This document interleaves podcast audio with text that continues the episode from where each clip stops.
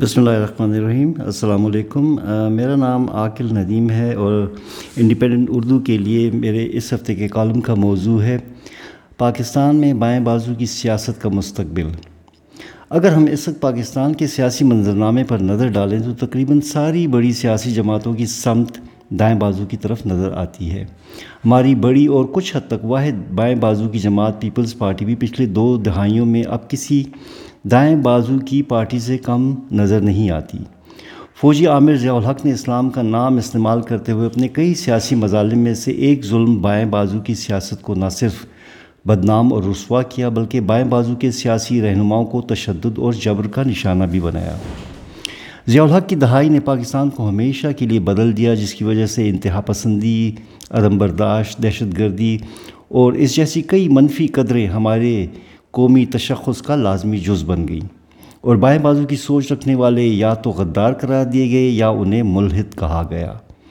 پاکستان کی تاریخ پر نظر ڈالیں تو ایسا لگتا ہے کہ ہماری حکمران اشرافیہ نے آغاز سے یہ فیصلہ کر لیا تھا کہ پاکستان میں ترقی پسند سوچ، جس میں عام عوام کی معاشی خوشحالی، مزدوروں کے استحصال کا خاتمہ اور زرعی اصلاحات کی کوئی جگہ نہیں ہے۔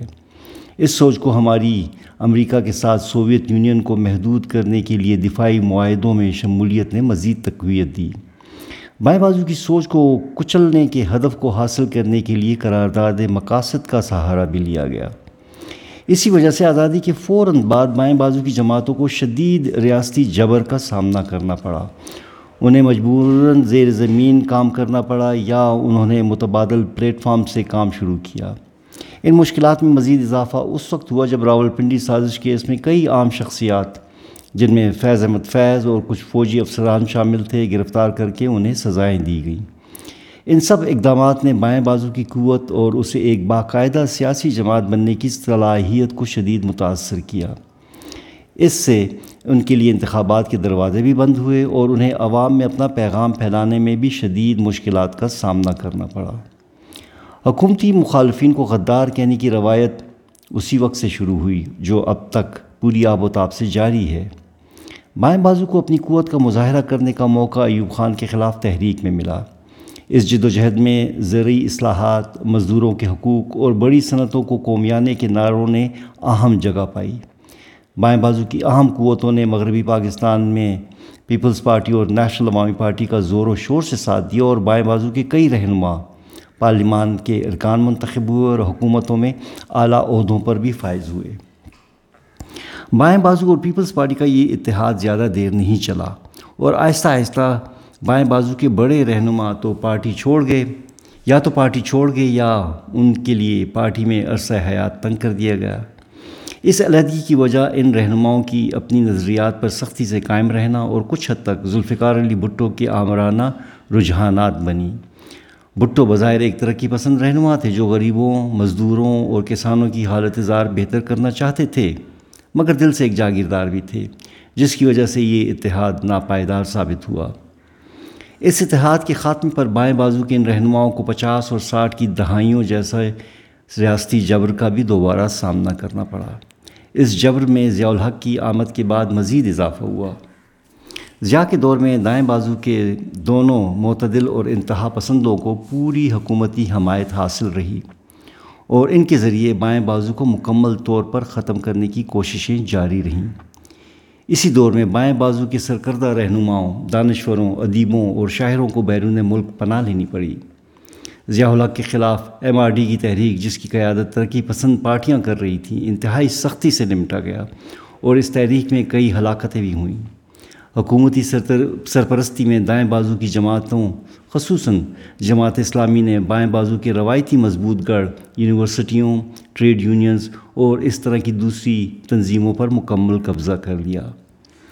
اس قبضے سے بائیں بازو کی طاقت اور اثر میں مزید کمی واقع ہوئی۔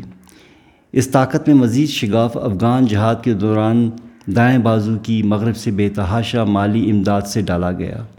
ڈالروں کی روانی نے بائیں بازو کی سیاسی قوت کو ایک اور طرح سے بھی کمزور کیا۔ اس فراوانی نے این جی اوز کے کلچر کو بھی فروغ دیا اور بہت سارے بائیں بازو کے خیالات رکھنے والے اپنے نظریات کی تکمیل کے لیے ان این جی اوز کے ذریعے ترقیاتی پروگراموں میں شریک ہوئے اور انتخابی سیاست سے مزید دور ہو گئے۔ بائیں بازو کی مختصر سیاسی اٹھان دو ہزار آٹھ کے انتخابات میں خیبر پختونخوا میں اے این پی کی کامیابی کی صورت میں ہوئی، لیکن طالبان کی طاقت نے اس حکومت کو سنبھلنے کا موقع نہ دیا۔